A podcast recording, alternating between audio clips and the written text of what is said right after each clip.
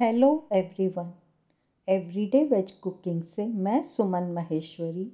आज आप सबके साथ गपशप करते हुए आज के पॉडकास्ट में healthy and delicious eggless cranberry and walnut cake की रेसिपी शेयर कर रही हूँ। केक एक ऐसी स्वीट डिश है जो बच्चे और बड़े सभी की फेवरेट होती है और हर कोई केक खाना पसंद करता है।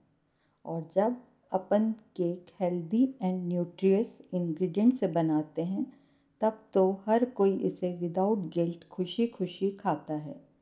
Delicious and yummy eggless cranberry and walnut cake को बनाने के लिए मैंने गेहूँ के आटे का इस्तेमाल किया है, जो हमेशा मैदे से बेटर ऑप्शन होता है।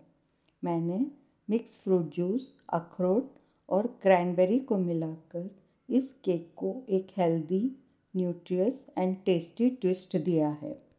Cranberry and walnut cake bake होने के बाद बहुत ही अट्रैक्टिव दिखता है।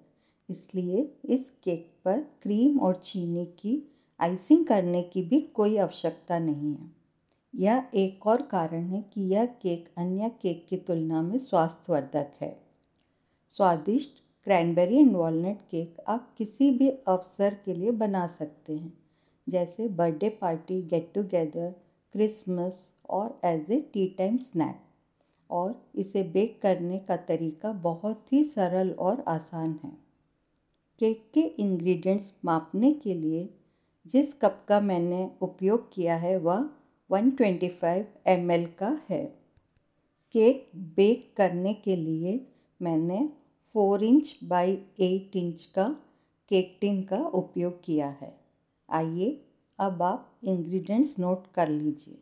आप लीजिए एक कप गेहूँ का आटा, एक टेबलस्पून सूजी, चौथाई कप दरदरे अखरोट, आधा कप सूखी क्रैनबेरी, आधा कप फलों का रस, आधा कप दूध, आधा कप मक्खन, आधा कप चीनी, आधा टीस्पून बेकिंग पाउडर आधा टीस्पून बेकिंग सोडा, चौथाई टीस्पून वेनिला एसेंस, दो टेबलस्पून दही, एक चुटकी नमक, एक तिहाई I mean one third teaspoon दालचीनी पाउडर आइए, अब आप केक बनाने के पहले कुछ पूर्व तैयारी कर लीजिए।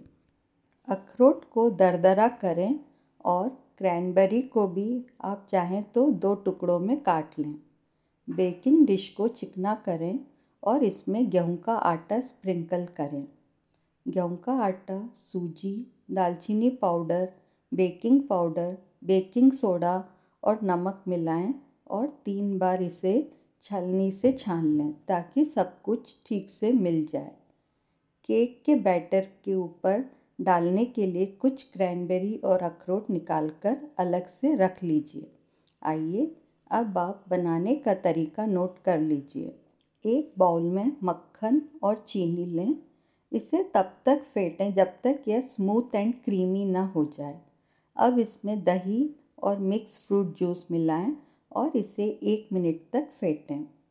सभी सूखी सामग्री डालें और सब कुछ एक साथ अच्छी तरह मिलाएँ। ज़रूरत के अनुसार दूध डालें और स्मूथ बैटर बनाएँ।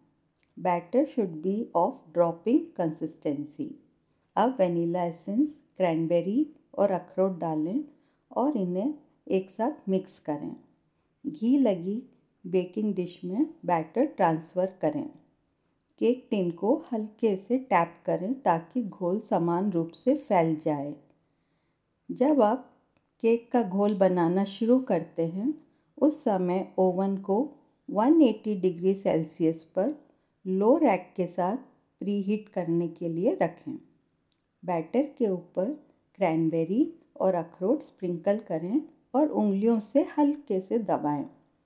ओवन के गर्म होने के बाद बेकिंग डिश को लो रैक पर रखें और केक को 35 से 40 मिनट तक बेक करें कांटे के साथ 35 मिनट के बाद केक की जाँच करें यदि यह साफ़ निकलता है तो केक तैयार है।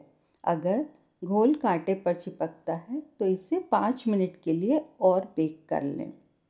बेकिंग डिश को ओवन से बाहर निकालें और इसे 10-15 मिनट के लिए ठंडा होने दें।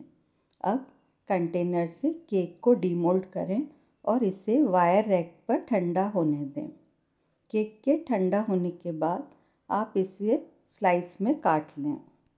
अब आप फैमिली एंड फ्रेंड्स के साथ केक एंजॉय करें। मैंने डिस्क्रिप्शन बॉक्स में इस रेसिपी का लिंक शेयर किया है। आप मेरे फ़ूड ब्लॉग में इस रेसिपी को हिंदी और इंग्लिश में पढ़ भी सकते हैं। आशा करती हूँ आप सबको आज का पॉडकास्ट पसंद आया होगा। अपन जल्दी ही फिर से मिलेंगे और यूँ ही गपशप करते हुए एक और नई रेसिपी बनाएँगे। Bye, have a nice day.